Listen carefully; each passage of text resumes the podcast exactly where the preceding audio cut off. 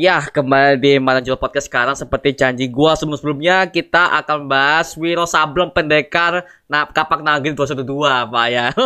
oke oke. Dan sebelum Bumi Langit ada, Wiro Sableng itu udah duluan loh 2015. Ya. Aduh, ingat jadi ingat masa lalu Pak. Tapi di sini gua akan ditemani oleh Bang Onta dari Jagoan Kancil yang akan menemani gua untuk bahas Wiro Sableng ini. Selamat malam Bang Onta. Selamat malam Mario, selamat malam para subscribernya Mario. Seneng banget aku diajak buat ngebahas Wiro Sableng. Akhirnya ada yang ngajak aku bahas Wiro Sableng. Waduh. Aku pengen banget bahas Wiro Sableng kan. Soalnya gini Pak, bisa dibilang Wiro Sableng ini juga apa bisa dibilang paling lama juga karena kan ini kan gua kalau gua ya kalau gua kan udah, udah pernah Wiro Sableng sebelum yang diproduksi oleh Fox itu kan lihat di ini sinetron yang series live action dulu Pak zaman dulu tuh Oh iya. Mm-mm. ah lihat ini rasanya nostalgia banget sih Bang Otom tuh Bang Otom gimana nih soal Wiro Sableng yang di rilis ulang, di remake ulang oleh Fox ini. Eh, sebenarnya kalau Wiro Sableng sejarahku sama Wiro Sableng tuh panjang banget, bener-bener dari aku masih kecil. Bener-bener dari zaman aku masih kecil. Ayahku itu seperti yang aku bilang sering banget bilang ya, aku mulai dari suka sama superhero lokal segala macam itu dari mulai ayah sama kakek. Kakekku suka ngedongeng wayang gitu kan. Karakter favoritnya itu Bima kan. Bahkan kukunya dia dipanjangin kayak gini kayak kuku Bima gitu. Pokoknya dia suka banget sama wayang. Terus juga ayahku tuh suka sama komik-komik superhero, cerita-cerita silat, dan favorit dia dari semua jagoan lokal adalah Wiro Sableng. Jadi koleksi dia yang paling banyak itu Wiro Sableng, buku-bukunya Wiro Sableng dia ada ratusan, beneran ada ratusan, 100 lebih lah. Buku bukunya Wiro Sableng. Makanya eh, aku sering baca dan dari kecil aku memang udah udah udah suka sama Wiro Sableng. Terus eh, waktu itu kan juga tahun 1988 sampai 1989 itu pernah dibuat film Wiro Sableng. Ada banyak. Total ada 9 film film ya, bukan bukan yang film series. layar lebar. Oh, film layar lebar. Oh, oke oke oke oke. tahun 88 sampai tahun 89 itu dibuat sekitar 9 film Wiro Sableng dalam waktu 2 tahun. Nah itu film layar lebar tuh. Aktornya eh, sampai 8 film aktornya cuma satu Tony Hidayat. Sementara di film ke-9 aktornya diganti jadi Atin Martino. Seperti itu. Setelah itu eh, tahun 90-an yang kalian kenal mungkin kebanyakan orang kenal si Wiro Sableng akhirnya diangkat menjadi sinetron ya kan Ah. di salah eh, kayak RCTI kayaknya kalau nggak salah ya RCTI ya CTI, CTI, gue masih CTI. ingat itu. diangkat sinetron sama RCTI dan yang terpilih memerankan Wiro Sableng adalah Hermin Sukendro alias Ken Ken Ken Dan- Ken ya. Ken Ken Mas Ken Ken dari situ aku juga nonton tuh aku juga nonton aku ngikutin dan sebenarnya kalau dari segi cerita ya Wiro Sableng yang ada di sinetron itu jauh lebih mirip sama yang ada di novelnya Eh, dari segi cerita. Karena mungkin kalau sinetron kan bisa berepisode jadi episodenya lebih panjang ya. Sementara kalau film kan harus ngekrem banget kan. Itu yang eh, miripnya sih. Plus juga kalau di sinetron itu benar-benar ngikutin dari buku cerita yang pertama yang judul kedua ketiga keempat urut lah. Sementara kalau film tahun 88 89 itu ada beberapa judul yang di skip Oh. jadi ceritanya nggak urut gitu kan. Terus setelah itu Ken Ken kalau nggak salah diganti ya, diganti sama peran yang kedua Mas Abi Cancer waktu itu ya, Mas, Mas Abi Cancer waktu itu diganti dan setelah ini mungkin kalian nggak tahu ya. Setelah itu Wiro Sableng eh, tamat season 2-nya itu season 2 kan, yang Abi Cancer itu season 2 Iya, season 2. ha. itu tamat. Setelah itu sempat ada gaung tentang Wiro Sableng season 3 dan Ken Ken kembali. Oh, sempat sempat jadi, sempat jadi ini ya, mau dilanjutkan season ketiga ya, tapi kok nggak ada, Pak Ya. Kalau kau kalau kalian cari di apa di YouTube Wiro Sableng 3 itu ada. Ada openingnya, Openingnya doang, tapi openingnya. oh episode nggak ada ya. Se- episodenya sama sekali nggak bisa kalian temukan di internet. Tapi menurut kesaksian beberapa orang, sinetronnya sempat tayang sekitar beberapa episode awal. Setelah itu dihentikan. Aku nggak tahu alasannya apa. Mungkin ratingnya rendah atau apa. Mungkin kan eh, juga udah terlalu lama eh, jaraknya sama sinetron yang pertama yang dulu gitu kan. Mungkin kalau memang lanjut terus masih bisa. Penggemarnya mungkin udah udah lupa atau mungkin kurang promosi. Aku aja nggak tahu kalau ada sinetron itu gitu kan. Kau juga nggak tahu kan? Nggak tahu, Nah. nggak tahu, nggak tahu. Ya, jadi itu sempat dilanjutkan dan menariknya di situ bakalan mengangkat kalau dari lagu openingnya ya, dari karakter kan biasanya kan kalau aku bening ada tulisan Hermin Skendro sebagai Wiro Sableng, ini sebagai ini gitu kan. Iya, iya. Kalau aku lihat dari situ bakalan mengangkat pertarungan antara Wiro Sableng sama Pangeran Matahari. Fokusnya di situ. Oh. Yes. Makanya waktu aku lihat lagu openingnya aku aduh, ini mana aku pengen banget lihat kan. Padahal kan Wiro oh, Pangeran Matahari itu musuh beratnya Wiro Sableng kalau di novel kan. Itu ibaratnya Batman sama Joker lah istilahnya. Jadi benar-benar musuh bebuyutan banget, susah dikalahkan, selalu ada, selalu ada.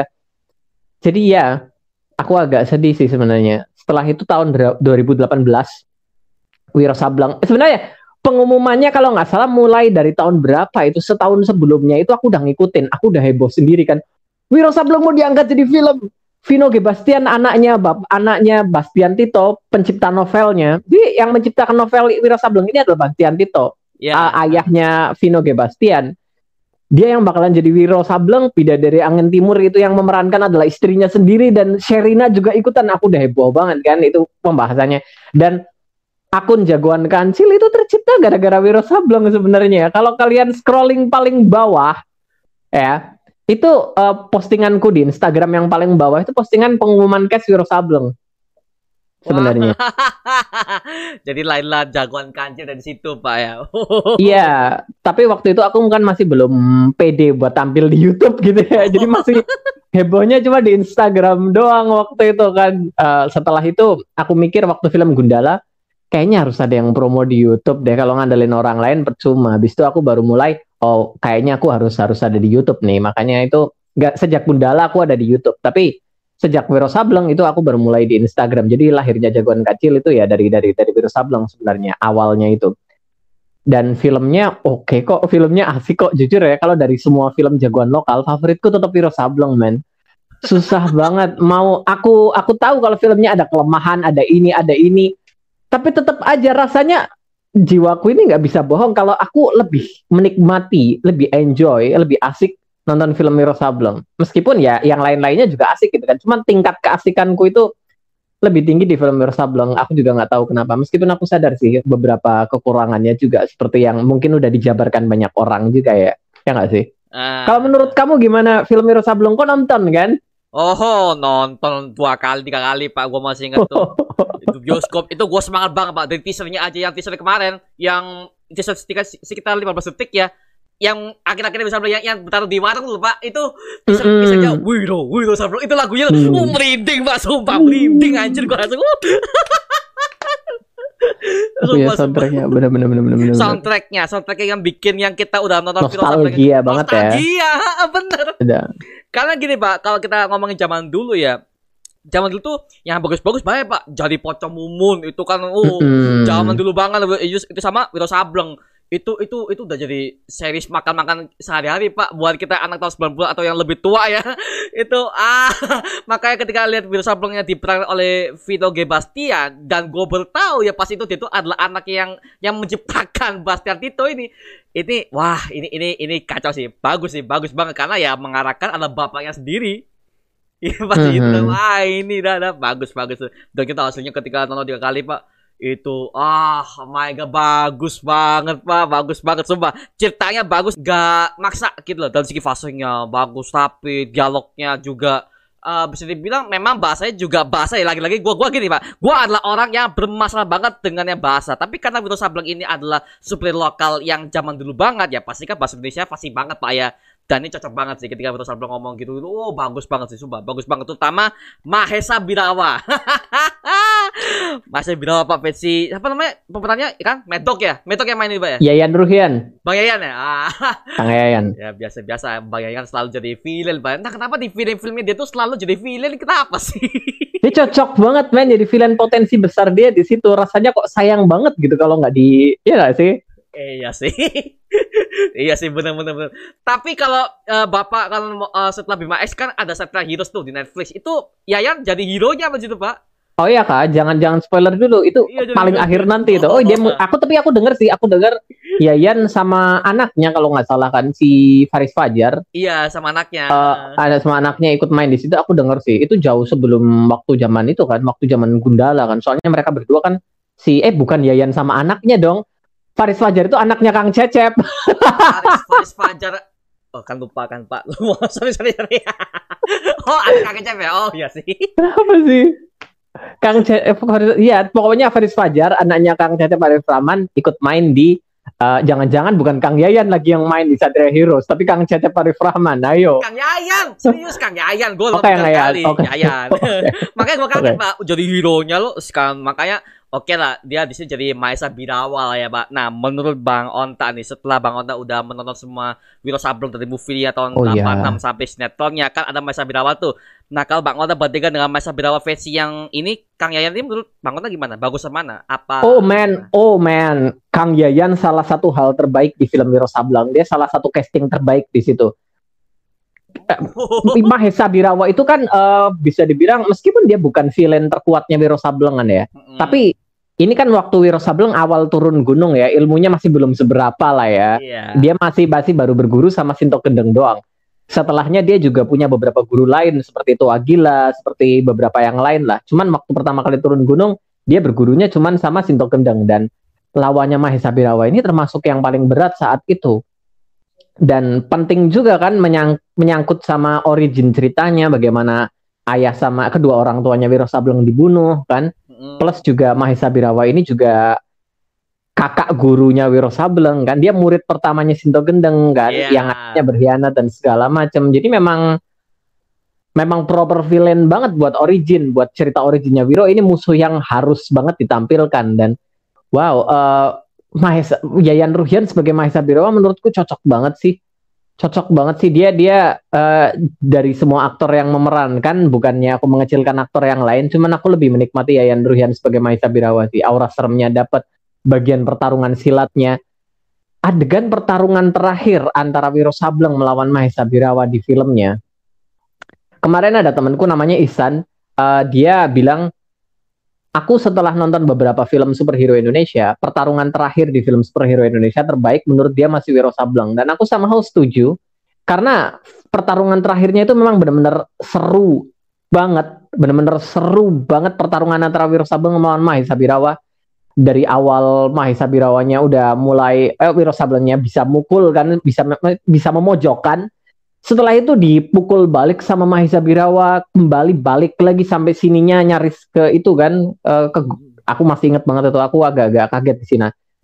Terus Ang- Anggini sama Bujang Gila ikut nolong habis itu mulai mulai naik lagi mereka tapi Mahesa Birawa tetap ngelawan ngehancurin mereka semua. Itu bener-bener pontang panting banget ngelawan Mahesa Birawa di, di adegan akhir itu bener-bener adegan pertarungannya panjang seru dan kerasa banget kalau mereka bertiga bukan sebanding sama Mahesa Birawa jadi wow itu Kang Yayan juga berhasil mengeluarkan aura itu lah dia bisa berhasil menampilkan adegan pertarungan yang bagus banget lah ya iyalah Kang Yayan gitu kan memang ini pilihan yang paling bagus banget sih buat buat musuh utama seorang Kang Yayan Ruhian silatnya dia keren banget gila emang Oh, oke oke. Tapi Asik. kalau gua Pak untuk untuk soal Mahesa Birawa yang si versi Kang Yayan ya. Bagus, aktingnya bagus dan juga dia sebagai villain mengintimidasi sekali, cocok lah dia jadi Mhm. villain utama. Cuman ada yang kurang di sini. Ada yang kurang. apa tuh Kalau gua bandingin dengan versi sinetronnya, Alsa Mahesa Birawa ini membunuh kedua orang tua Wiro, Wiro Sableng. Karena apa? Di sinetronnya udah jelasin. Karena si Hmm. Birawa kan cinta sama ibunya si Wiro, Wiro si Suci. Mhm, mhm. Ah, ditolak kan, Pak. kan dia udah udah bersuami si Rana Weleng. Nah, itu Mhm. itu seharusnya diceritakan di movie-nya biar tahu asal si Mas Berawa ini membunuh kedua orang tua si Wiro Sableng. Biar dapat oh asalnya ini toh. Karena gue yakin banyak orang yang gak nonton sinetronnya. Jadi kan seharusnya Bener harus gini. sih. Nah, sekarang harus diceritakan tuh kan. Jadi kita yang udah nonton sinetronnya kita udah tahu dong. Oh, dia jalannya gini tahu. Ya di sini kan diceritain. ah. sebenarnya sih ada ada ada satu ad- satu dialog cuman sekedar satu dialog doang sih dari Mahesa Birawatan ngobrol sama Suci Iya dijelaskan sama satu dialog doang sih cuman emang aku waktu nonton juga aku kaget sih ketika filmnya awal awal film dibuka dengan Jatiwalu gitu kan. Dengan dengan penyerangan mereka ke desa Jatiwalu. Padahal kalau dari semua versi Wiro Sableng itu diceritakan dari kisah remajanya Rana Weleng, Suci dan Mahesa Birawa. Bagaimana Mahesa Birawa ini mengejar-ngejar banget sama Suci tapi Sucinya nggak mau karena dia lebih suka sama Rana Weleng. Dan Weleng. Mahesa Birawa ini juga kelihatan kayak berangasan, beradal dan segala macam gitu kan. Jadi ya dari semua versi dari novel, film yang dulu bahkan eh, apa versi sinetron semuanya memang diceritakan dari sana. Jadi memang aku waktu itu aku, aku agak, agak kaget sih. Cuman aku mikir Iya, mungkin ya. Uh, soalnya kalau kalau di novel versi film yang kita lihat di tahun 2018 kemarin itu sebenarnya adalah adaptasi dari dua judul pertama film Wiro Sableng, eh, novelnya, dua judul pertama novel Wiro Sableng. Oh, yaitu judul. dua judul, yaitu Empat Brewok Gua Sanggreng sama Maut Bernyanyi di Pajajaran. Jadi uh, kalau di Empat Brewok itu pertama kali berakhir dengan kekalahan Empat Brewok dan Kalingundil. Kalingundil. Dan, Uh, gue gue pernah gue pernah uh, dengan namanya kali ngudel yang lawan Agi nih gak sih yang di Iya yang Dian Sidik ya yang dia main Dian Sidik. Uh, oh iya yeah, yang, yang botak ya iya yeah, paham eh, paham. Iya Jadi kalau kalau di versi novel itu memang dua judul pertamanya. Sementara kalau di versi film yang tahun 88 mereka cuma nyangka cuma ngangkat satu judul satu film, satu judul satu film gitu loh. Oh. Satu buku cuma dijadikan satu film doang gitu. Sementara kalau sinetron ya kita tahu lah panjang kan. Hmm, Jadi untuk untuk film ini memang memang kalau mereka mau ngangkat satu judul film doang hanya dengan kekalahan Kalingundil, memang rasanya jadi kayak apa ya kayak kurang klimaks kan. Memang klimaksnya memang di judul kedua setelah ada penyerangan ke kerajaan, Mahesa Birawa ikut ke sana, terus ada putri yang ingin diselamatkan, terus eh, dan segala macam dan segala macam akhirnya kekalahan Mahesa Birawa ujungnya memang di sana. Jadi endingnya memang di buku kedua sebenarnya sih. Jadi aku paham kenapa mereka milih buat mengangkat dua judul pertama itu sebagai film dan kayaknya memang kalau dua judul kan berarti memang harus ada beberapa yang dipotong kan dan sayangnya yang dipotong memang itu sih latar belakangnya itu ya Rana Weleng Suci sama Maisa Birawa waktu muda ya.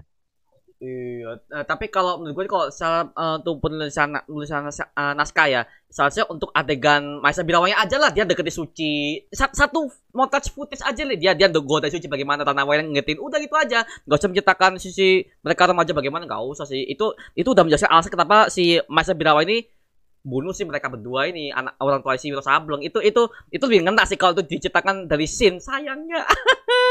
Kenapa Mepet itu pak tapi di penyerangan Jatiwalu itu wow realistis semua pak. Itu gue yakin beberapa CGI tapi rapi loh pak. Ya Mei itu kan itu apa Fox. Produksinya Fox yeah. masih CGI udah hmm.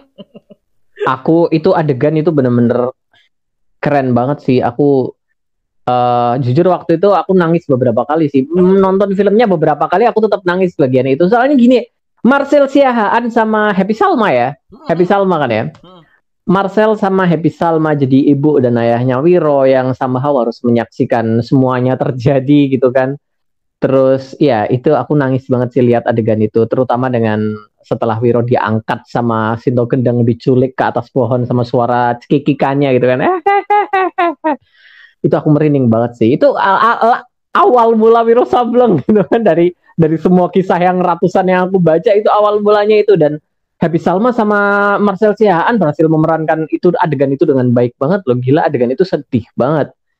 Iya, sedih sedih sih, sedih sih. Karena gini, mungkin ada adegan perlawanan Rana Welang sama ini ya, Maisa Birawa ya, sehingga ada ada perlawanan. Kalau dibunuh, cuma kan enggak gitu langsung ada perlawanan gitu kalau macam itu pas itu gue inget banget itu desa terbakar terus uh, siapa? Sito Gendeng. Sito Gendeng tuh ketawanya itu loh pak. Itu gue sih nostalgia lagi ke yang istilah dulu sama konsepnya sama gaya dirubah sama sekali. Ya itu itu yang gue suka di situ hmm. pak iya. Cuman yang dirubah kayaknya itu ya uh, Suci nggak mati di sana. Oh, oh iya, iya kan? Iya. Kalau kalau di versi novel film dulu sama sinetron itu Suci diculik.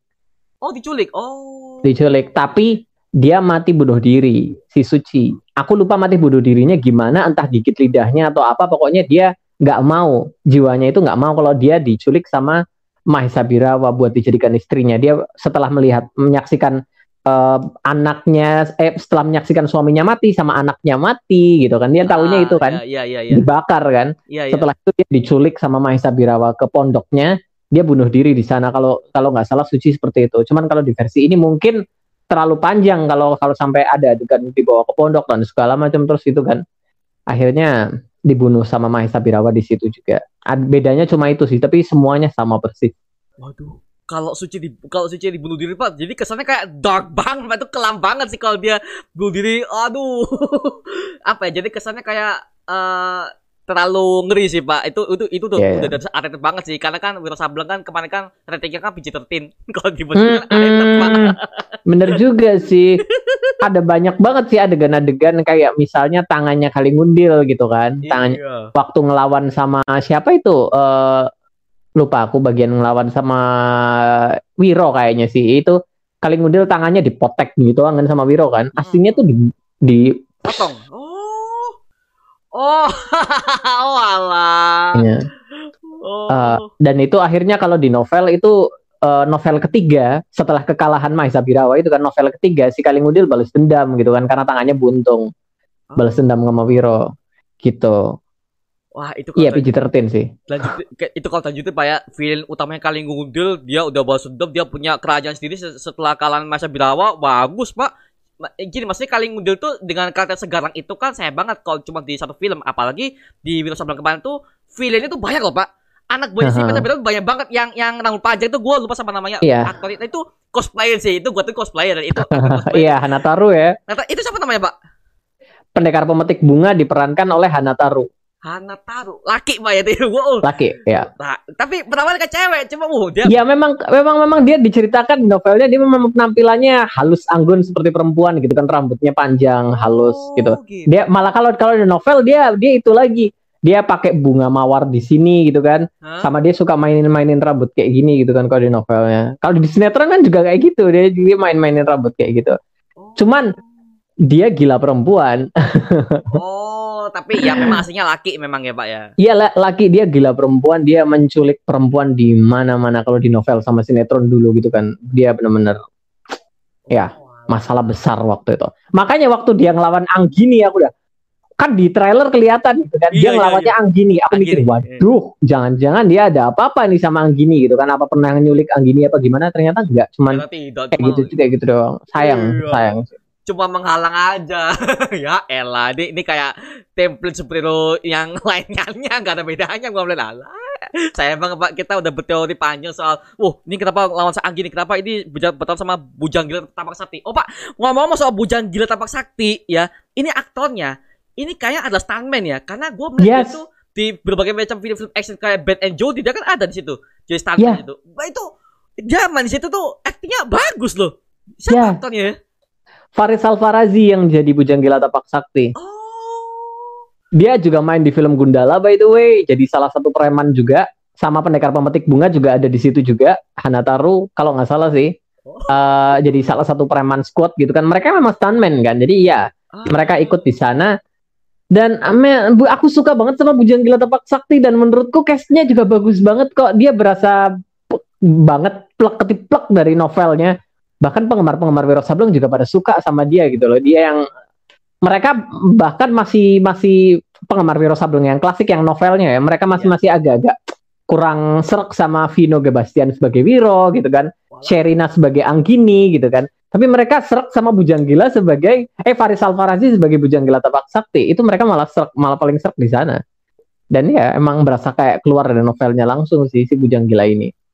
Meskipun Oh, oke. of course aktingnya kalau dibandingkan sama Vino, Sherina dan segala macam aktingnya masih belum terlalu ba- sebagus mereka gitu kan cuman Ah, iya sih. Ya. bagian pertarungan juga keren banget dia kan stuntman gitu kan Stuntman. bagian pertarungannya dia dia keren dia Iya, Pak. Itu itu gemuk tapi dia pas uh, sa, uh apa salto sekali lompat tuh. Oh my god, ini ini ini ini bukan aktor biasa, ini pasti stuntman dan gua setelah cek IG-nya benar stuntman Pak. Dia muncul di berbagai berbagai macam film eh action. Kayak Beton Judi Mhm. kemarin dia muncul juga di situ. Oh, ini kan ini kan yang main bujang gila. Oh, main juga dari sini. gitu, Pak. Aduh, aduh. Tapi Pak, gua mau tanya nih, untuk originnya Bujang Gila Tapak Sakti kan gua kan belum pernah baca novelnya Wiro Sableng sampai habis Pak ya. Gua kan cuma baca yang Maisa Birawa doang. Yang film-film lain gua belum pernah. Tapi ini gua mau tanya Bang, untuk si Bujang Gila Tapak Sakti sebenarnya origin originnya kayak apa sih? Apakah dia ada yang masalah yang kelap segala macem dan apa ada hubungannya dia dengan Wiro Sableng? Ada nggak kayak gitu? jadi dia itu sebenarnya nggak ada di cerita ini Oh. ya Eh, yang ada di cerita ini itu sebenarnya kalau di cerita aslinya ini kan mengang- seperti yang aku bilang tadi ini mengangkat dari dua judul buku pertama dari Wiro Sableng kan dua judul pertama dan itu memang ada Anggini Oh. tapi Anggini nggak ikut bertarung. Dia cuma muncul diperkenalkan sama gurunya Dewa Tuak gitu kan. Iya iya iya, ah, Dewa Tuak ada. kamu kamu namamu kamu siapa? Aku kamu punya punya kapak naga geni gitu kan. Dia tanya sama Wiro. Terus Wironya jawab, "Aku muridnya Sinto Gendeng." Habis itu Dewa Tuaknya kaget, "Waduh, muridnya sahabatku." Anggini, kau kawin sama dia. Udah cerita emang kemunculannya Anggini cuma buat itu doang. Habis itu Anggini disuruh ngejar Wiro kan. Setelah dia ngejar Wiro sama Wiro akhirnya uh, mereka berdua bermalam di sebuah saung gitu kan. Saung Anggini sama Wiro waktu itu hujan. Mereka bermalam di sebuah saung. Waktu Anggini bangun pagi, Wironya udah nggak ada, udah ditinggal. Karena Wiro nggak mau nggak mau diikut campurkan urusannya sama orang lain gitu loh. Dan mereka baru ketemu di buku selanjutnya, di buku-buku nomor 4 kalau nggak salah waktu itu Anggini dikasih tugas sama gurunya ini ini tapi Wiro nolong jadi mereka ketemu lagi di sana kayak gitu jadi ada beberapa perubahan di sini Anggini di sini ikut diikut bertarung gitu kan dan yang paling total itu Bujang Gila Tapak Sakti. Seperti yang aku bilang tadi Bujang Gila Tapak Sakti nggak ada di buku ini. Bujang Gila Tapak Sakti baru muncul di buku Wiro Sableng yang kesekian gitu kan. Nomor berapa aku lupa. Nama bukunya adalah Purnama Berdarah. Kalau eh Purnama Berdarah atau Kuji Setan itu pertama kemunculannya Bujang Gila Tapak Sakti. Itu kemunculan pertama tapi dia baru dijelaskan originnya di buku selanjutnya yaitu buku Bujang Gila Tapak Sakti judulnya. Dan Bujang Gila Tapak Sakti ini nama aslinya Santiko. Dia itu sebenarnya adalah muridnya uh, Dewa Ketawa sama Dewa Sedih. Jadi ada dua dua dua kakek-kakek aneh lah. Dewa Ketawa sama Dewa Sedih. Yang satu kerjaannya ketawa mulu, yang satu kerjaannya nangis mulu. Itu dua orang unik lah dari dunia persilatan. Meskipun kayak gitu mereka dari golongan putih, dari golongan baik. Nah mereka punya murid Bujang Gila Tapak Sakti. Si Bujang Gila ini kalau nggak salah waktu kecil dia pernah nyuri genong, genong pusaka genong dari kerajaan gitu kan. Dia ada ada urusan macam-macam lah dari keraton. Akhirnya dia di, dihukum sama gurunya, dipendam di sebuah gunung. Gunung apa lagi aku lupa. Aku lupa nama gunungnya. Pokoknya dia di, dia dipendam di, di di gunung kepalanya di bawah gitu dipendam di atas gunung kepalanya dipendam gitu kan benar di bawah dan di situ gunungnya benar-benar gunung es gunung es semuanya total es beku dia dipendam selama berapa tahun kalau nggak salah sih cuman uh, dari situ akhirnya dia selamat tapi dia akhirnya bisa memiliki kemampuan intisari dari es makanya kemampuannya Bujang Gila Petapak Sakti itu sumber aslinya itu dari es inti es dah gara-gara itu akhirnya Bujang Gila sakti, dia memiliki tapak sakti, tapak esnya gitu kan. Terus dia juga bisa memiliki apa ya penangkal racun, istilahnya untuk mengobati lah. Dia punya kemampuan mengobati dari tapak esnya itu. Makanya itu dia disebut pujang gila tapak sakti dari oh. sana. Oh, jadi masuk akal ya kenapa dia pas bertarung tuh cengesan tapi cengesan dia tuh masih kalah sama Wiro sih. Wiro memang udah bawaannya juga udah cengesan banget sih, tapi kalau untuk bujang mm -hmm. gila sih cengesannya cuma ya yang ya cuma biasa aja sih dari dari aktingnya si aktornya tadi itu cuman ya gue juga sama suka dengan posternya di posternya aja di promosi itu gue suka banget pak. Makanya di HP gue zaman dulu ya ini poster gue tuh bukan si Wiro Sableng Bujang Gita Sakti gue suka oh, iya. banget. Suka banget poster dia tuh gini dong. Wah anjir suka suka hmm. banget gue pakai kipas tuh. Ah. Gitu oh dia dia senjatanya itu kipas gitu kan. Aku pernah pernah posting tuh di Instagramku nanti kapan-kapan aku posting lagi deh. Aha. tentang jurus-jurusnya Bujang Gila Tepak Sakti. Dan dia sebenarnya kalau di novelnya dia yang paling kuat dari mereka semua saat itu oh. sebenarnya. Uh, kita sempat sedikit dikasih hint sedikit sih waktu Anggini ngelawan Kalingundil, terus Wiro Sableng ngelawan si Mahisa Birawa gitu kan Bujang Gila di sana dikeroyak sama beberapa orang. Dia dikeroyak sama pendekar pemetik bunga, sama iblis penjabut sukma, dia dikeroyak sama banyak orang. Tapi dia masih nggak kenapa-napa gitu kan, nggak kayak Angkini yang luka dalam gitu kan. Iya. Wiro juga udah kena racun, udah segala macam. Rara Murni bahkan mati ya, kan. Mati. Sementara Bujang Gila nggak kenapa-napa. Memang dikasih lihat kita di sana kalau memang Bujang Gila sebenarnya yang paling kuat di antara mereka. Cuman mungkin keadaan yang ya memang Wiro yang berurusan sama Mahesa Birawa dan segala macamnya dan ya memang terlalu banyak juga lagi perang gitu kan jadi tapi untuk bagian pertarungan terakhir itu aku agak gimana sih soalnya Bujang Gila ngelawan si siapa itu uh, Bagaspati yang pakai cambuk api itu kan oh iya cambuk uh cetar cetar oh ah. lawannya itu loh dia aku masih agak dia jauh lebih kuat dari orang itu dia jauh lebih kuat dari orang itu bahkan gini loh Bujang Gila itu pernah ngelawan gurunya Sinto Gendeng kalau di novelnya. Oh, gurunya Sinto Gendeng. Wait, wait siapa ini? gunungnya? Ada namanya Kiai Gede, Ki Gede Tapa Pamungkas namanya. Bahkan Bujang Gila juga pernah ngelawan gurunya Pangeran Matahari. Dan itu Kayaknya umurnya lebih panjang, Pak. Umurnya kok dia um, gurunya Guru Matahari. Apa Dia- masih hidup dia- kan situ?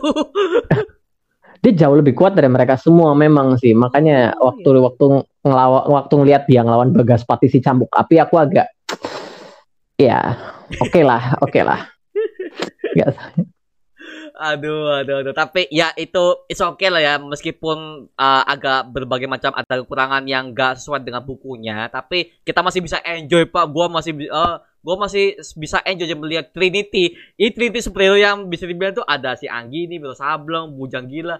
Oh my god, ini adalah apa ya? Super tim tim super yang bisa dibilang tuh uh, mereka tuh uh, teaming up-nya ada juga mereka pas mereka di film itu kan gak gak sekedar cuman aliansi doang tapi kan si Bujang Gila kan pernah pernah tersinggung sama si Wiro kan kan bercanda keterlaluan kan pertama kali ketemu kan di pohon pak ya itu Nah, itu mama pak itu, itu pohon kok kuat kan kan si, si Bujang Gila kan gendut sih mereka kan punya ilmu meringankan tubuh dong pastinya. ampun ampun ampun ilmu silat tuh udah di luar nalar pak ya Enggak, tapi untuk ilmu meringankan tubuh ini ilmu dasarnya para para pesilat Oh. sebenarnya. Ini il- ilmu meringankan tubuh itu yang paling dasar. Kalau di Naruto ada yang nonton Naruto nggak sih mereka bisa jalan di air, ya ya ya pasti ada pak kan? terus bisa bisa jalan di atas pohon, tek tek tek tek tek tek gitu kan. Iya, iya, iya. Oh, Nah, ini kalau di pendekar ini memang ilmu meringankan tubuh itu yang paling yang paling utama. Makanya ada banyak adegan di mana mereka melompat terus kayak agak terbang gitu kan karena ya, mereka benar-benar tubuhnya seringan kapas. Terus juga mereka bisa ga- gampang melompat dari pohon ke pohon yang lainnya. Kalau di danau mereka memang mungkin nggak bakalan bisa begini. Kalau di danau gitu nggak bakalan bisa. Cuman mereka bisa lari cek, gitu di danau. ah, paham, Ya, bisa bisa tak tak tak tak. Itu ilmu dasarnya lah, ilmu dasarnya para pendekar di Wiro Sableng tuh. Ah, Oke oke oke masuk akal masuk akal masuk akal. Tapi eh, kalau kita bicara soal CGI ya pak ya itu itu gua nggak merasa itu ada, ada di jurang pak. Itu kayak green screen. Jadi Iya. kelihatan, kelihatan tuh green screen sih. Wah ini ini kelihatan. Aduh animatornya. Sayang Green screen-nya kalau menurutku visual effect-nya bagus sih, Bagus. cuma Hmm. kerasa kok. Memang bagian itu kerasa. Kayaknya dari semua adegan yang ada di Wiro Sableng, bagian itu yang paling kerasa ya. Iya, green screen-nya kelihatan. Iya kan? Ya elah. Kayak pertarungannya Wiro sama Sinto Gendeng itu banyak banget visual effect-nya, tapi nggak kerasa ya. Nggak kerasa, nggak kerasa. Terus Masih bagus. pertarungannya Wiro sama Dewi Kala Hijau, yang waktu Dewi Kala Hijaunya di bagian akhir itu loh yang yang gelap-gelap semuanya. Oh, yang transparan dulu ya. Oh, yeah. Ah, itu yang kalah hijaunya mecah jadi lima gitu kan itu mereka juga nggak kelihatan nggak nggak kelihatan murah lah visual effect-nya ya kan? Maksudku, mulus, mulus banget semuanya. Kayaknya banyak banget titik CGI-nya kok yang aku lihat di Wiro Sableng cuman nggak nggak bagus banget semuanya. Cuman yang paling kerasa memang itu sih. Yang paling kerasa bagian-bagian yang mereka di atas pohon. Dan sayang banget kenapa harus ada adegan itu juga? Nggak relevan juga sama story-nya sih menurutku.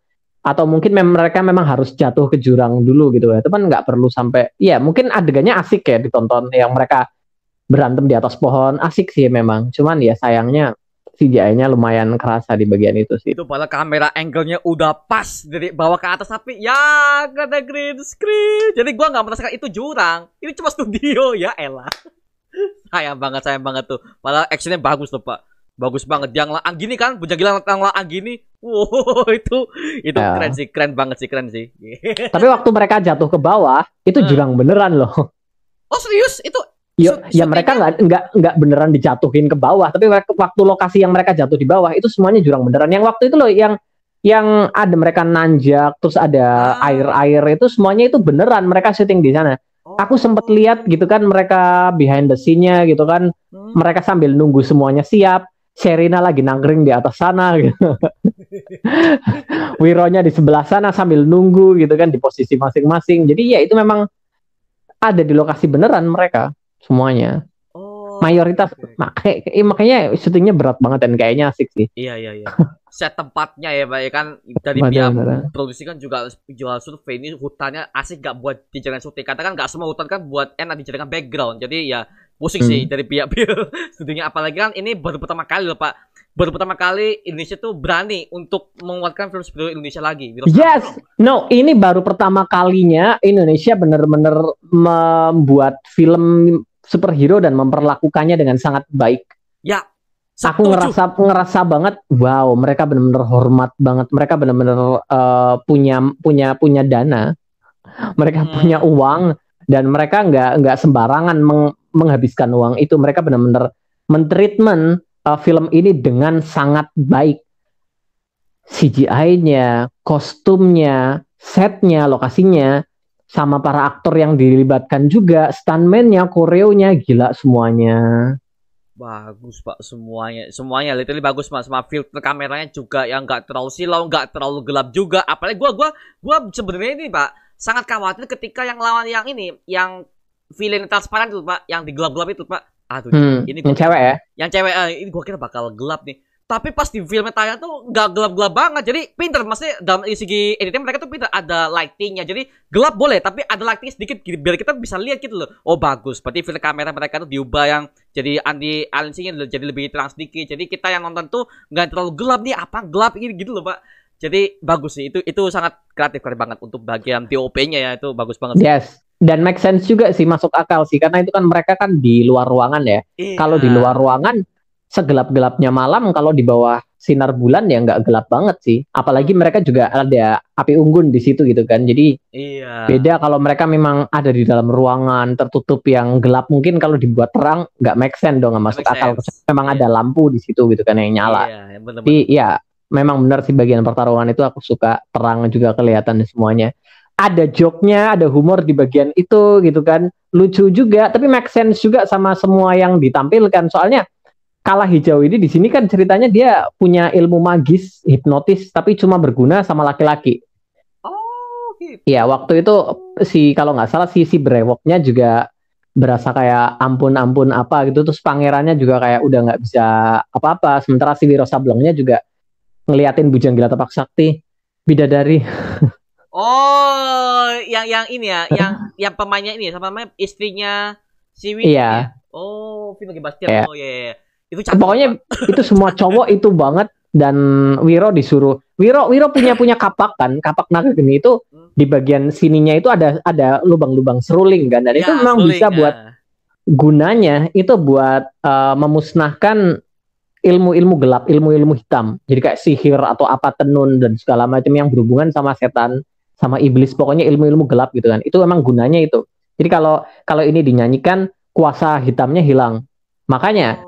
Wiro mau nyanyikan ini, cuman karena Wiro waktu itu mau mau bunyiin seluri, seruling, tapi dia masih dengar nyanyian-nyanyian dari itu malah jadi agak seruling dangdut ada ada humornya sedikit. Aku suka bagian itu. Yang waktu Bujang Gila sama Wironya jadi jo- jogetan pakai seruling itu aku suka. Oh iya, nyambung nyambung nyambung. Maksudnya enggak maksa. Nyambung, Enggak maksa, nggak maksa. itu. Habis Ah, itu Anggini, Anggini baru nutup telinganya Wiro dulu, peng, ditutup. Habis itu Wironya bisa konsentrasi, nggak kedengeran karena kan.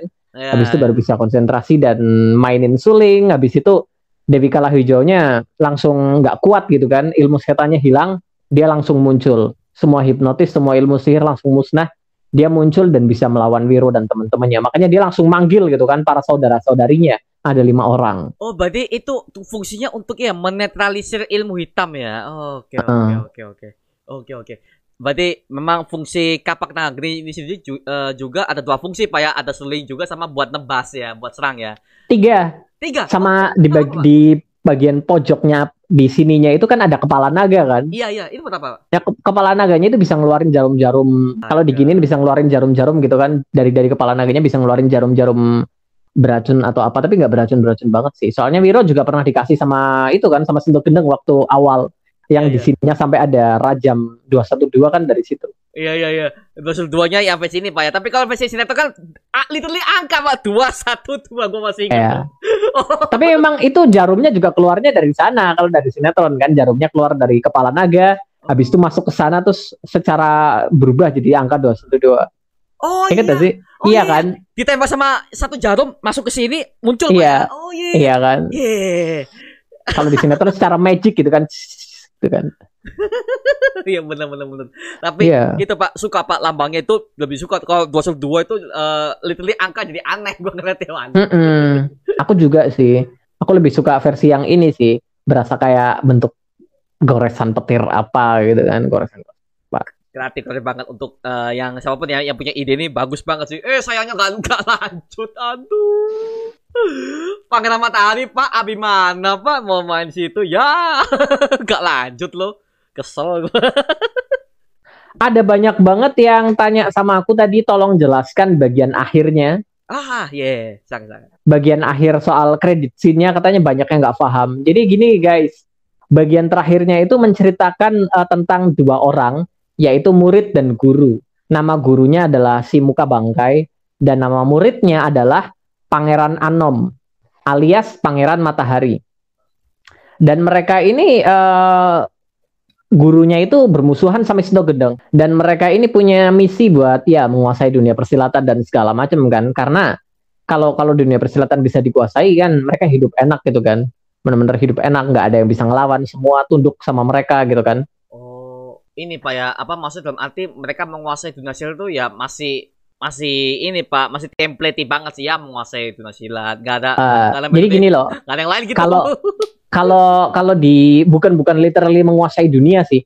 Lebih Ah. ke kan kalau di dunia persilatan itu kan masing-masing punya perguruan silat sendiri-sendiri dong. Ah iya iya iya iya kan Iya, iya. dan mereka itu banyak eh, karakter-karakter jahat yang berusaha buat eh, semuanya tunduk ke perguruan silat mereka dan bergabung ke perguruan silat mereka. Jadi kayak itu loh zaman dulu kan kerajaan-kerajaan banyak ya kan yang iya iya. yang saling berperang menaklukkan kerajaan itu biar akhirnya dikuasai sama mereka terus ikut bergabung dan segala macam. Zaman dulu kan banyak kayak gitu kan. Iya. nah ini juga mereka menerapkan hal yang sama di perguruan-perguruan silat ini. Jadi saling mengakui sisi apa sih?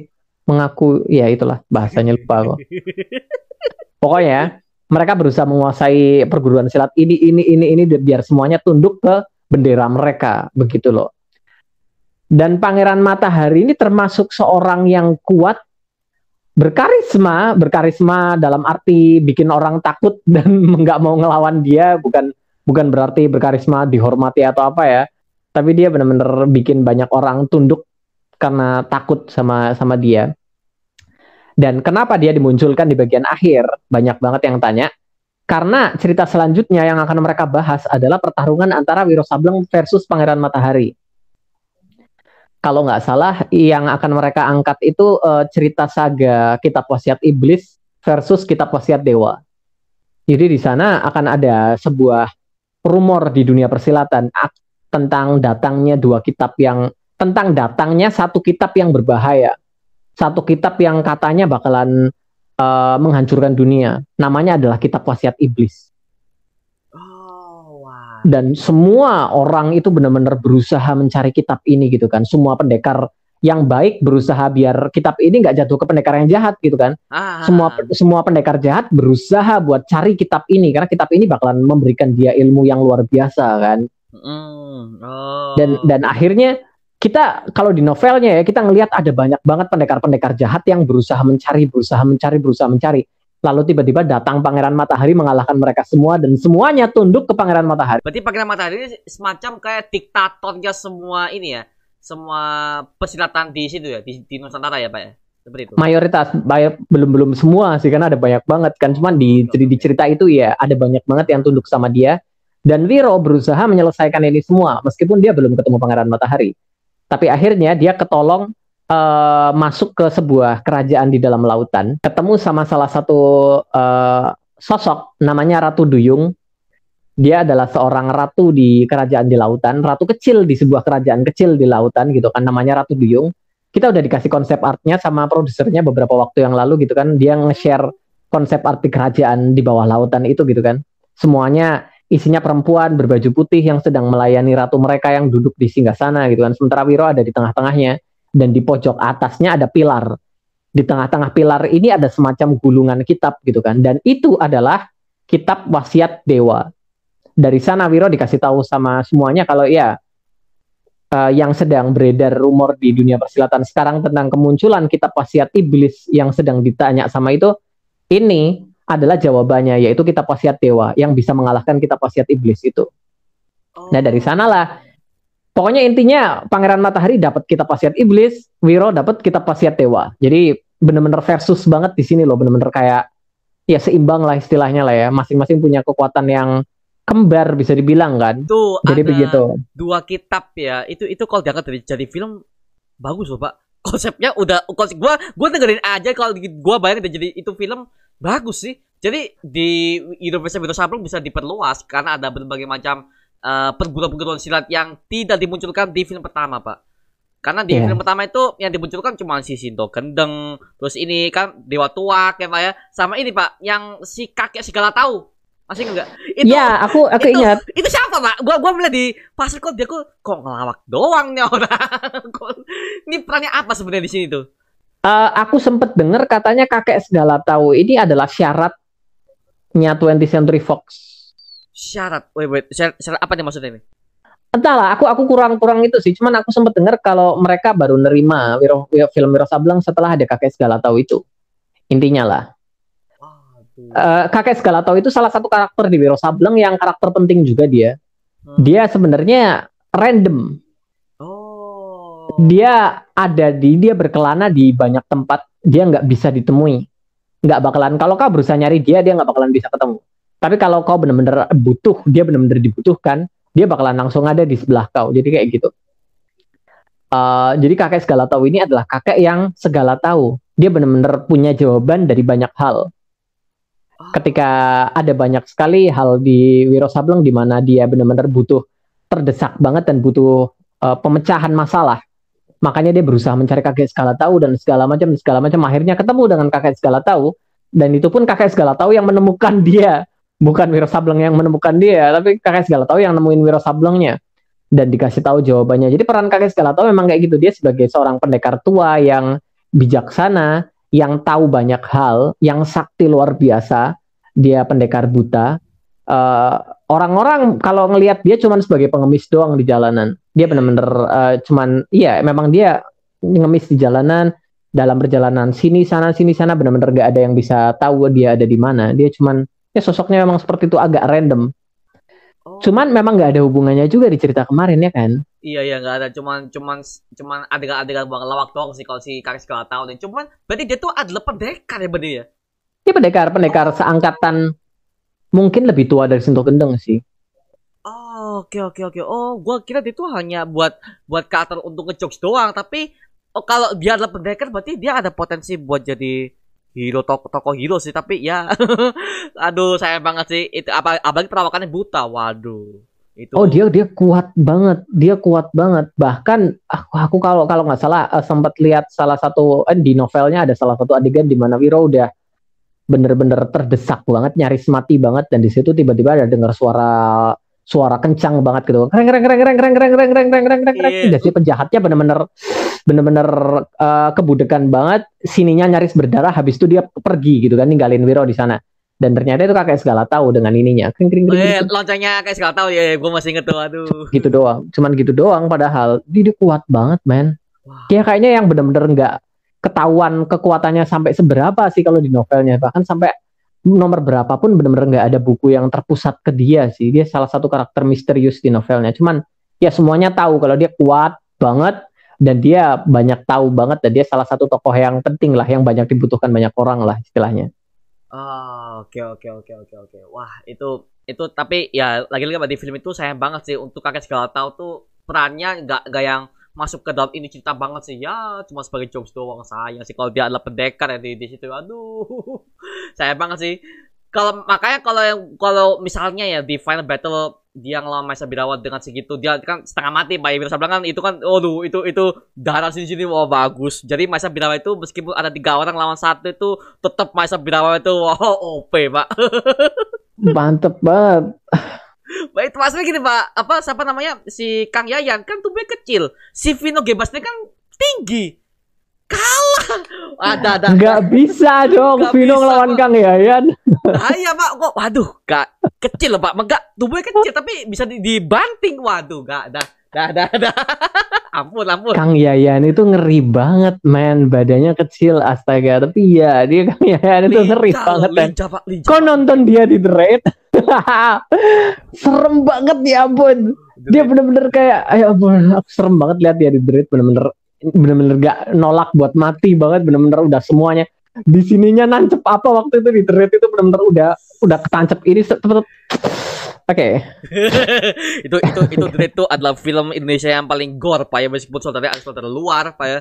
Tapi Mhm. wow, bagus. Sebagai uh, buat kalau ya, buat kalian yang bosan-bosan dengan film-film superhero yang kayak gitu tonton Dread ya. Lu bakal bisa melihat berbagai macam aneka brutalnya di situ Mad Dog the best lah. Makanya kan nama Kang Kang, Iyo- ya, Kang, Kang Yayan kan booming di situ pak ya. Mad Dog. Wow main film Dread itu namanya udah wow. Udah banyak project dia pak. Waduh. Gitu. Dan makanya dia kan main di film luar juga pak. Star Wars main. John Wick main juga. Wala ya. aduh aduh oke oke. Oke Pak. Dan ini kalau nggak salah dia main film di Malaysia judulnya Mat Kilau.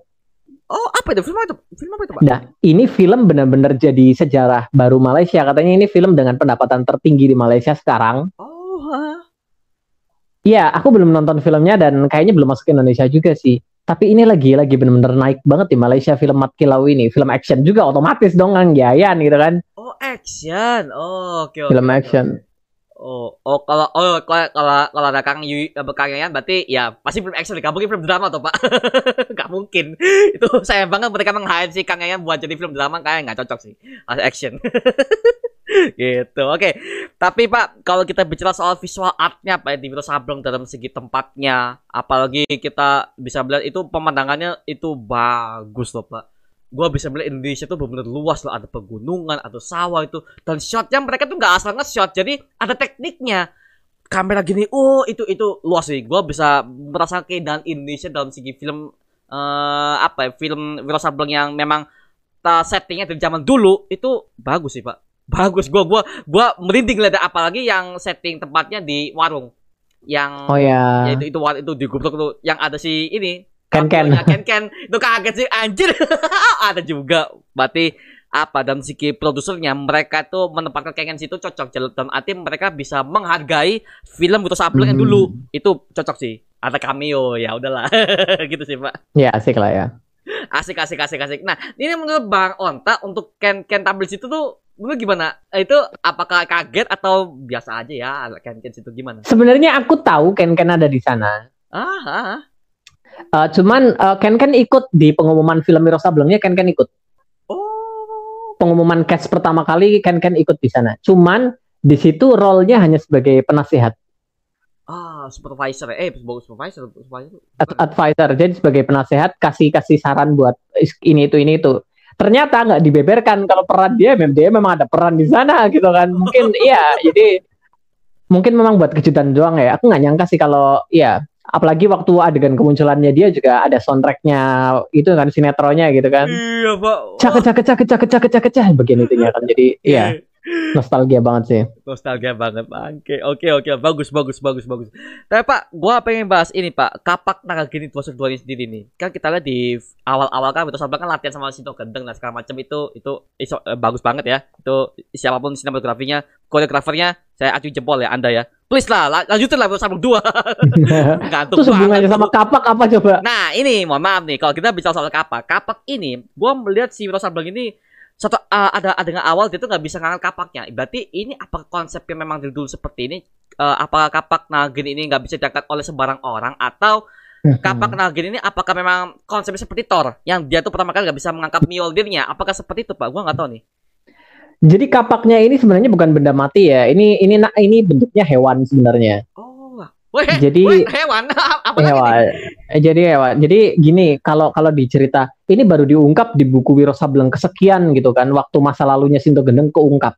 Oh, oke oke oke. oke. Jadi diceritakan waktu itu eh, mereka ini punya ada seorang guru, seorang tetua lah ya. Namanya adalah Ki Gede Tapa Pamungkas namanya. Dia ini punya dua murid. Yang pertama adalah Sinto Weni dan yang kedua adalah Sukat Tandika. Satu cewek, satu cowok. Dan dia punya dua senjata sakti. Yang satu kapak naga geni, yang satunya lagi pedang naga suci. Kapak naga geni ini eh, senjatanya itu buat cowok, sementara pedang naga suci itu buat cewek gitu kan. Makanya dia ngambil murid satu cewek satu cowok gitu kan, Ah, biar biar itu. Dan asal usul dari dua senjata ini sebenarnya adalah dua ekor naga, naga perak. Jadi zaman dulu itu eh, Ki Gede Tapamapungkas kayaknya uh, menjinakkan dua ekor naga. Naga perak, naga raksasa, satu betini, satu betina, satunya jantan gitu kan. Dan mereka berdua, dua naga ini akhirnya bertapa membentuk sebuah senjata. Yang satu yang jantan jadi kapak naga geni, sementara yang betina jadi kapak jadi pedang naga suci. Awalnya naga. Dan waktu itu uh, waktu si Ki Gede Tapamungkas ingin memberikan senjata itu ke dua muridnya, ada sebuah masalah yang terjadi. Oh, apa itu, Pak? Karena Sintoweni dan Sukatandika mereka pacaran. Ah, saling suka ya. Oh. Saling suka dan sebenarnya Ki Gede juga udah tahu, nggak masalah. Dia cuma ketawa-ketawa aja, cuman kadang-kadang ngegodain doang gitu kan. Ayo, nggak boleh. Tapi dia suka-suka aja. Uh, tapi Sukatandika suka sama cewek lain yang berada anggota dari keluarga bangsawan kerajaan atau apa aku lupa. Dan di sana akhirnya Sintowo ini tahu posisinya dan setelah itu uh, ada benar-benar ada konflik besar di antara mereka lah di antara dua murid ini. Ada konflik besar. Makanya setelah uh, bagian akhir dari perguruan mereka, Ki Gede Tapa Pamungkas mau kasih dua senjata ini ke dua muridnya kan. Kapak naga geni buat Sukatandika yang cowok. Sementara pedang naga suci buat kamu Sintowo ini yang cewek.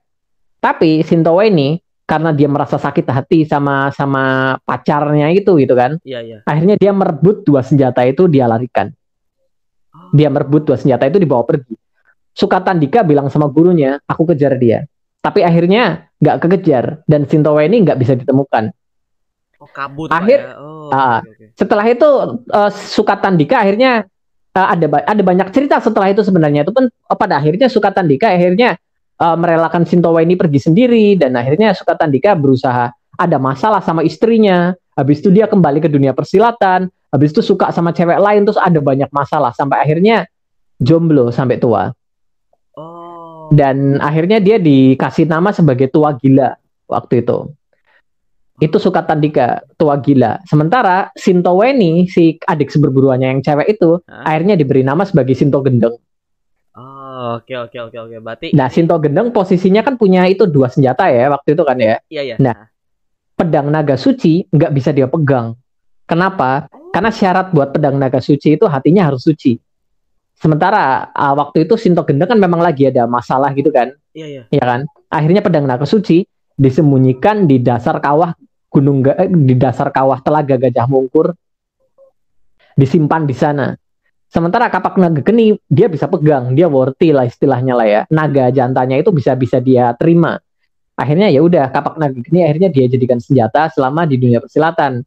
Akhirnya dikasih ke Wiro begitu. Oh, oke oke oke oke. Dan pertanyaanmu tadi apakah kenapa kok Wironya pertama kali nggak bisa ya karena naganya mungkin memang belum nerima Wiro. Oh. Karena itu kan binatang hidup gitu kan si kapaknya ini Oh, Oke, istilahnya belum worthy lah ya Pak ya, belum worthy, belum, belum layak diterima lah. lah. Iya Hmm. iya. Makanya gue bilang kok konsepnya kayak Thor ya. Diangkat nggak bisa loh. Sebenarnya mungkin konsepnya kayak itu sih kayak pedang Alexander Alexander gitu kan di di Alexander iya Alexander Raja Alexander gitu kan pedang Alexander Alexander. Iya. Waktu itu kan ada ada kisahnya di dongeng kan pedang Alexander nancep di batu Batu. dan nggak ada yang bisa iya kan ya kan nggak ada yang bisa itu.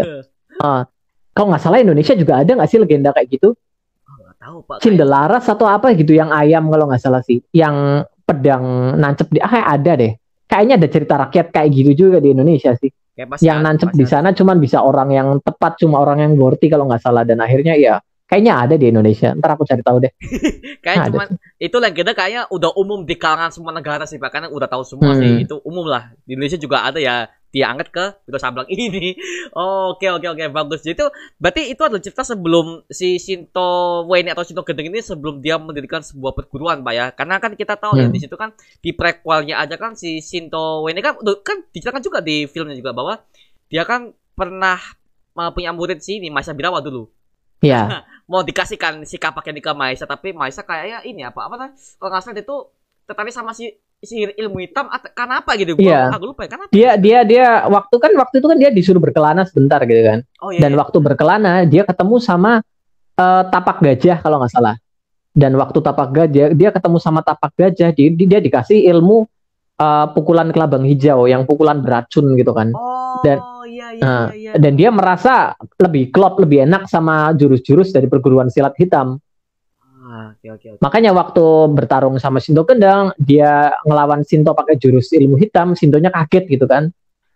Kelabang itu kelabang hijau, dia dasar murid durhaka. Jadi maksudnya udah berkhianat lah, udah nyerang gurunya pakai ilmu mematikan gitu kan, racun gitu kan yang benar-benar susah diituin. Jadi ya Oh, berarti memang dia haus akan kekuatan aja sih si Maisa Birawa ini ya nggak ada nggak ada terdam apa pun ke gurunya lah apa enggak berarti ya.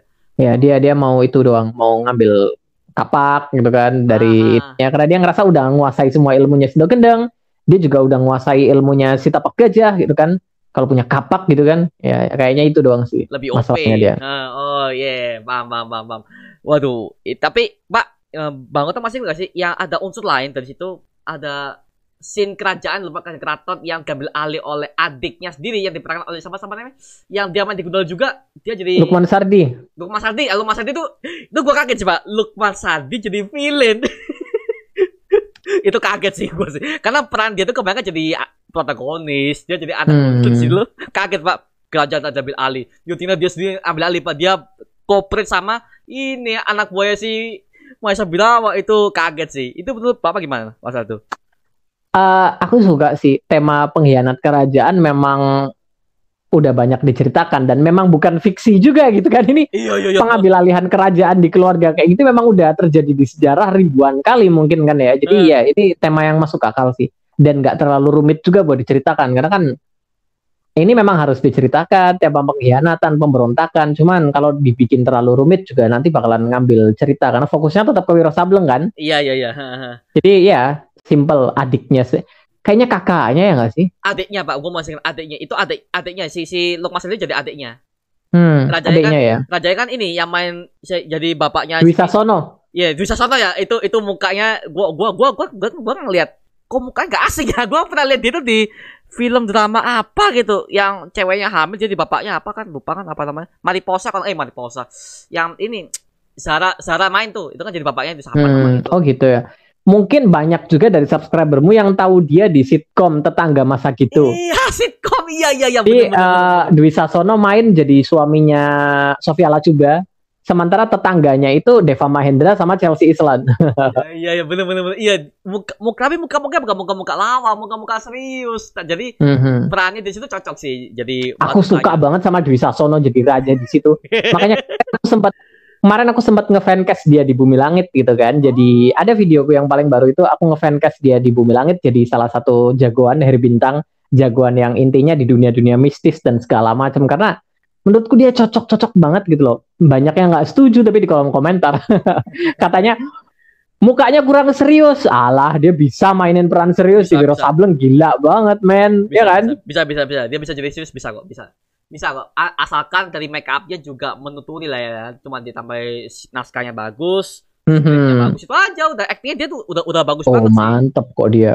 Aku suka banget dia jadi Raja Kamandaka di Wiro Sableng gitu kan dia bener-bener. Ah, iya. meskipun perannya dikit banget ya meskipun perannya dikit Hmm. banget ya ya udah lah nggak apa lah itu jadi cerita samping Kelihatan kelihatan bijaksana gitu kan, kelihatan berkarisma, kelihatan raja, pinter, bisa mengatur strategi ya kelihatan banget semuanya kok. Bener bener bener bener. Dan pak gue mau bahas ini pak yang Sinto Gendengnya yang yang eh, pemerannya pak ya. Gue kaget ternyata pemerannya adalah dia masih muda. Di sini Ya. sudah tua itu make upnya mohon maaf bagus sih pak. Gue kira itu adalah orang tua beneran. Ternyata itu make up aslinya dia masih muda sekarang. Apa namanya gue lupa gue dari soalnya searching pak di Google. Siapa pemeran Sinto Gendeng di itu 15 cantik pak. Siapa nama namanya pak pak? Namanya Ruth Marini. Ruth Marini oh Ruth Marini dia main banyak film juga. Dia kalau nggak salah asalnya dari teater sih, makanya aktingnya bagus banget aku suka dia. Oh, oh orang orang teater beneran ya? Oh, oke oke. Dan tapi dia udah banyak film juga setelah itu. Dan kayaknya memang harus diperankan sama orang muda sih.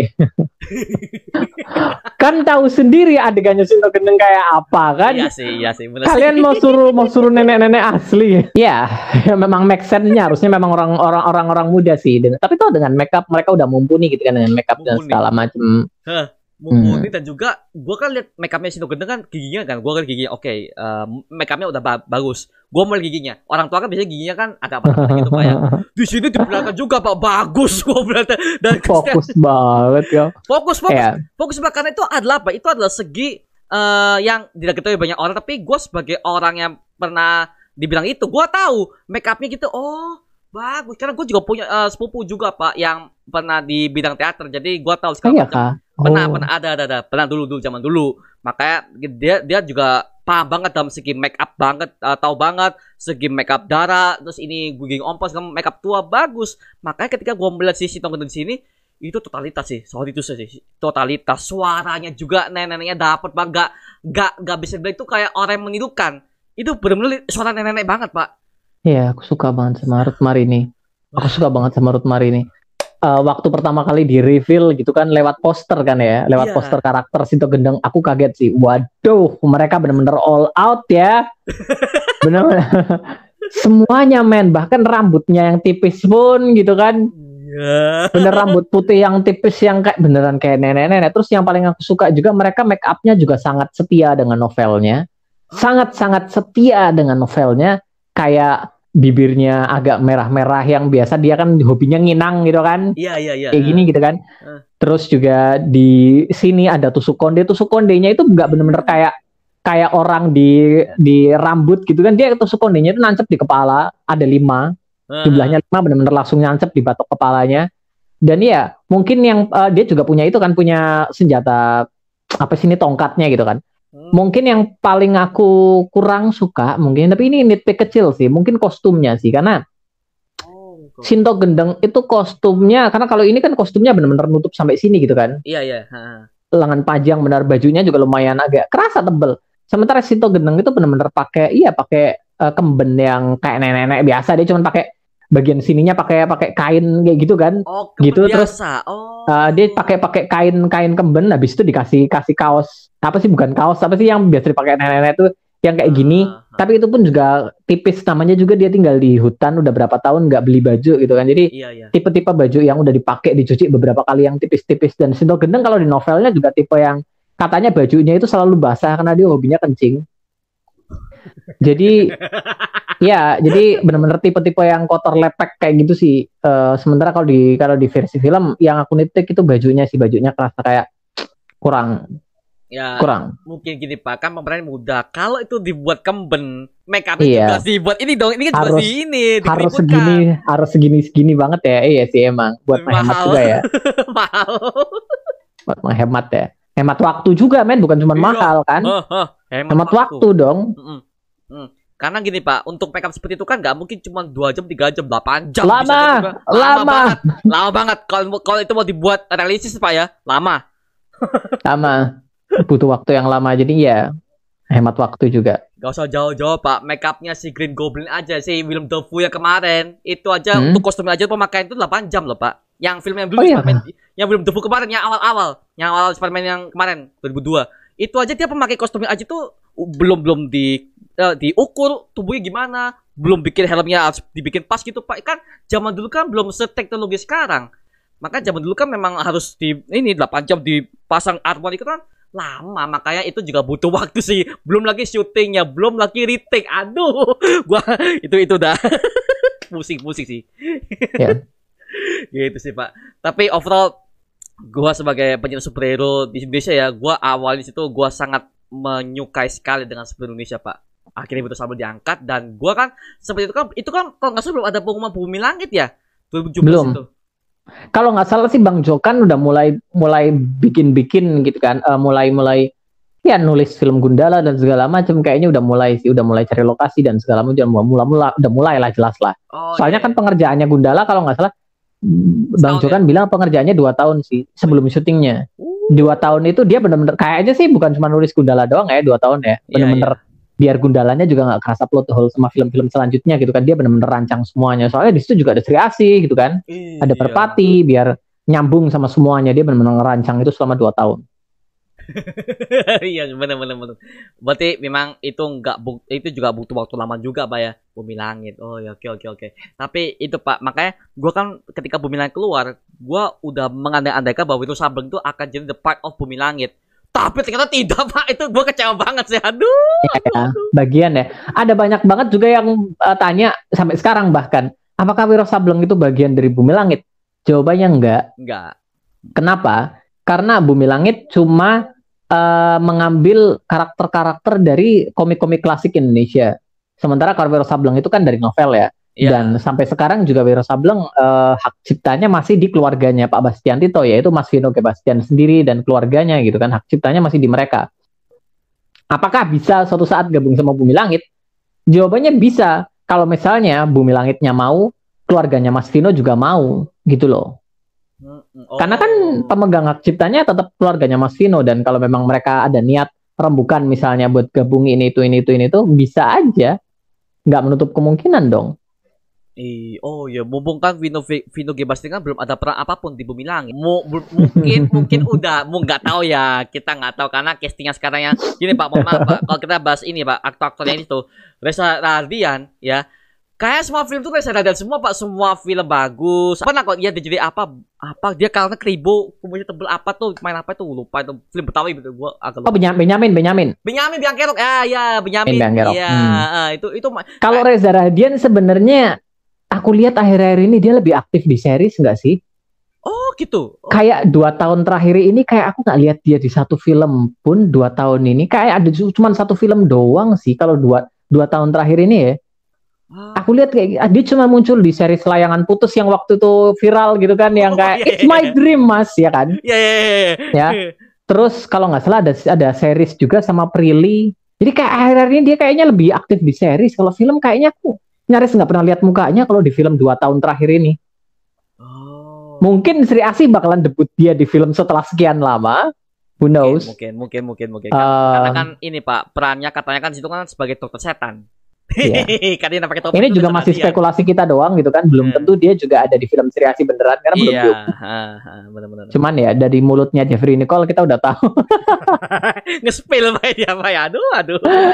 Bisa aja dia bilang ya, ya ampun Jeffrey, Jeffrey. Oke lah. Atau bisa jadi Pak si Jeffrey Nicole pas pada saat itu dia ditanya, ya dia bukan keceplosan karena memang udah diatur oleh orang bumi langitnya. Spill dikit dong. Gitu. Sebenarnya sih dia ditanya sama siapa sih waktu itu sih sama siapa? Bukan tentang bumi langit pun.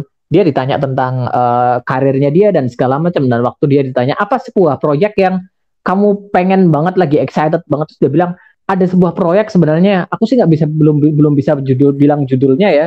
Cuman ini filmnya Mbak Upi dan di situ ada Pevita sama Mas Reza. Aku excited banget buat kerja sama mereka. Waduh. Wah, nge-spillnya terlalu Aduh.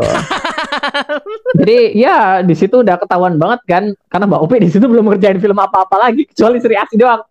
Jadi ya ketahuan dong. Ada Pevita juga gitu kan. Cuman ya ketahuan dari sana sih. Tapi kalau Reza sebenarnya kalau kita bahas Reza itu menarik sih. Reza Rahadian ini dulu pernah main film Pendekar Tongkat Emas. Ah, ya, ya, ya. Itu film keren banget Keren buat banget. kalian yang belum nonton. Gila itu film Pendekar Tongkat Emas keren banget. Di situ ada Nikola Saputra versus Reza Rahadian. Oh, Bagus, itu kayaknya kita harus bahas Pak di next podcast Pak. Karena gua ini sebenarnya Indonesia nih Pak. Mohon maaf di sebenarnya Indonesia juga gua mau bahas semuanya beberapa nih. aku belum pernah bahas Pendekar Tongkat Emas di channelku loh. Nanti kapan-kapan aku bahas ya. Ada banyak banget yang belum pernah aku bahas ya di channelku Pendekar Tongkat Emas. Bang Mota bahas nanti kita akan ngomong di podcast. Bodoh amat lah karena sebenarnya Indonesia gue juga ini Pak, wujudnya gue gue juga mau eh, mengeksplorasi juga kan. Karena kan gua Hmm. gua lebih taunya soal Wiro Sableng sama Gundal doang. Itu doang. Hmm. Sisanya nggak tahu. Makanya Sri, Sri Asi ini gue nunggu banget sih Asi ini kayak apa. Udah itu aja udah. tanggal tanggal rilis aja kita nggak tahu Pak kapan tuh. Aduh. gitu, Ditunggu Pak, aja ya. Tunggu aja ya, karena gue yakin ya ada yang ngatakan, oh Bang Onta kapan si Asi tayang? Gue juga Pak, Bang Mario udah si tayang kapan tayang? Kita bakalan bumi langit. yang cuman bisa aku bilang ke kalian nggak bakalan selama yang kalian pikirkan kok. Hmm, ya pasti cepet Pak. Kan teasernya udah ada kok. Teasernya udah ada. pasti, pasti, pasti muncul tahun ini lah. Nggak mungkin tahun depan. Itu aja sih Pak. Kan takut, Iya iya tahun ini. takutnya Pak, takutnya gini. Karena kan kalau di film luar kan teaser kan munculnya setahun sebelumnya Pak. Itu Oh di Indonesia nggak kayak gitu. Nggak Di gitu Indonesia nggak kayak gitu. Oh, Nggak nggak. Oke, oke. oke. Karena eh, di sini tipenya promo harus jalan terus biar orang nggak lupa. Ah, dan budget buat promo nggak sebesar itu juga. Iya, iya, iya. Jadi biasanya mendekati filmnya baru mulai teaser habis itu ini bang bang bang bang bang bang bang nggak berhenti sampai menjelang filmnya biar orang terus terus tahu dan nggak lupa gitu. Oh, oke oke. Kayak MCU ya, ya belum mau tanyakan trailer TV spot di mana-mana tuh. oke oke siap. Tapi overall Wiro Sableng ini the best movie yang pernah gue lihat sih sebelum Bumi Langit itu aja sih. Memorable moment dan ini buat kalian yang belum pernah nonton Wiro Sableng, aduh, nonton lah di Netflix. Buat kalian belum yang langganan Netflix, cari Wiro Sableng ada di situ. Iya, Netflix ada, video, aplikasi video juga ada, di Mola TV juga ada. Uh, apalagi ya ada banyak sih kayak. Banyak sih. Net, tapi Netflix sih yang paling dijak sih kalau market yeah. Indonesia ya. Mm -hmm. Netflix. Netflix ya gitu aja sih. Oke, okay.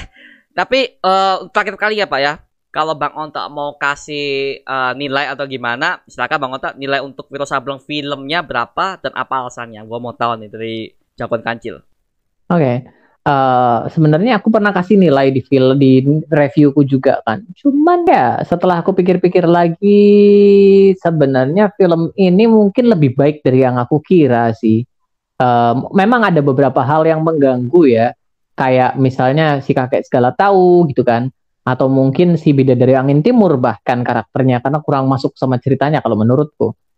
Uh, tapi ada banyak banget yang keren di sini. Kayak adegan pertarungan terakhir itu masih the best film superhero Indonesia sejauh ini adegan terakhirnya itu. Pertarungan terakhirnya itu masih benar-benar bikin aku nahan nafas lama. Benar-benar seru banget seru banget. Setuju setuju bagian pertarungan terakhirnya itu benar-benar klimaks banget kerasa banget. Jadi uh, aku takut sih kalau kasih nilai seperti ini karena cuma sedikit. Kalau kau kan ada banyak film yang kau bahas gitu kan, jadi kasih nilai bandingannya banyak banyak gitu kan. Yeah. Nah kalau kasih nilai bandingannya cuma satu doang tuh yang dibandingin gitu kan. Lo berapa pak? Bapak mau minta berapa? aku takut, jadi aku mending nggak kasih nilai aja lah buat sekarang lah. Karena aku baru review satu film doang kalau di di, di ya ya ya usah lah. Oh. Tapi intinya setelah sekian lama aku ngerasa film ini lebih baik dari yang aku kira dari pertama kali aku nonton. Jadi kerasa kerasa lebih baik, lebih baik, lebih baik. Setnya men bener-bener aku kerasa kayak masuk ke dunianya zaman itu gitu loh. Gila keren banget. Ah, bener, setuju, bener, bener, bener. Desain kostum semuanya senjata, uh, mereka detail banget. Film ini bener-bener diperlakukan dengan sangat baik sama mereka, bener-bener respect banget mereka sama materinya. Suka banget. Mungkin ini pak ya, mungkin karena atmosfernya, atmosfernya masuk ke penonton biar kita kayak kayak masuk ke dunia eranya Wiro Sableng gitu loh Pak. Ada ada jadi jadi gini Pak, ada ada di detail yang tersembunyi. Contoh kayak di warung itu. Warung itu itu kan set warung Pak ya. Oke, kalau mereka mau katakanlah untuk buat set warung, ya kita bikin yang sesimpel aja kayak warung biasa. Cuman yang gue suka adalah mereka ada desain pisangnya, pisang gantung. Iya. Itu detail Pak, kopi dengan gelas yang masih tanah liat ada. Yes, semuanya benar-benar detail Gitu. Ada ayam jalan-jalan. itu yang buat film itu hidup pak. Itu gue suka. Di detail kecil tuh membuat itu hidup. Wah bagus. Gitu pak. Oke. Berarti ini bang Ota masih belum kasih nilai tapi memang ini film untuk memorable moment pak ya buat kita generasi lama. Buat generasi baru juga. Kan Wiro ada di AOV ya. Oh, iya. ada banyak juga tuh generasi baru yang tahu Wiro dari AOV kan dan iya Wiro menurutku asik kok asik buat anak-anak juga gitu kan. Tipe yang nggak sedap Gundala gitu kan. Nggak nggak yang nggak terlalu nggak terlalu serius dengan membahas tentang politikus dan segala macam. Cuman ya ini tipe film yang bisa dinikmati sama semua kalangan kok. Semua kalangan iya benar-benar tetap seru. seru seru karena ceritanya juga yang nggak terlalu berat kok cerita rakyat bang. Ya itu cerita rakyat ceritanya cerita ceritanya nggak terlalu berat tapi tetap asik buat diikuti. Aku suka sama Wiro Sableng. Mungkin itu alasan buat aku lebih suka film ini dari yang lain-lain ya mungkin ya. Karena aku ngerasa uh, film ini lebih gampang disukai sama banyak orang mungkin sih. Hmm, oke oke oke oke. Kalau gua Pak gua kasih nilai 8,5 dari 10. Terus Sableng ini karena puas overall, puas banget aktor-aktornya, di sinematografinya, semua make up artisnya sama semua set tempatnya. Oh, oh, oh, oh. nih gua lihat ya, Pak. Dian Sidik sama Sherina, aku harap mereka balik lagi ke film action. Film action superhero please. Dian Sidik sama Sherina. Bumi Langit please. mereka berdua keren banget Dian Sidik sama Sherina. Aku suka banget sama mereka. Oh, berarti Dian Sidik sama Sherina memang mereka ini apakah memang partner di dunia nyata atau gimana? No, no. Uh, Dian Sidik kan memang dulu kan terkenal dia jadi Jaka Tingkir ya. Oh, di sinetron. oh iya Jaka Tingkir. Oh iya ya. Ada sinetron kan? dulu ya ya- yang Ada kan? Ingat, ingat, iya ingat, kan? ingat, ingat, ingat, ingat, banget. Jadi dia di dunia laga memang dia udah udah biasa. Oh. Dia jadi pendekar dia udah hatam gitu kan. Dia udah biasa. Oh. Kalau iya, kalau Sherina, Sherina filmnya kemarin tuh baru dua. Petualangan Sherina sama Wiro Sableng. Bayang nggak kau? Oh iya iya iya iya. iya. Jadi waktu dia main di Wiro Sableng itu comebacknya setelah petu film petualangan Sherina zaman kecil. Waduh, itu benar-benar. Tapi dia eh, nyaris jadi atlet wushu katanya Sherina. Oh, Jadi dia memang punya modal di sana kan, punya modal di bela diri. Dia nyaris jadi atlet wushu. Jadi dia punya modal di film superhero juga menurutku. Makanya waktu nonton Wiro Sab- film Wiro Sableng juga aku tuh excited banget waktu adegan pertarungannya dia sama Kaleng Udil juga keren, bagus. Jadi menurutku dua dua tokoh ini ya, Dian Sidik sama Sherina menurutku potensi mereka gede banget sih buat masuk ke film superhero gitu kan. Nama mereka juga udah populer juga gitu kan. Mereka juga bagian action juga mantep apa enggak?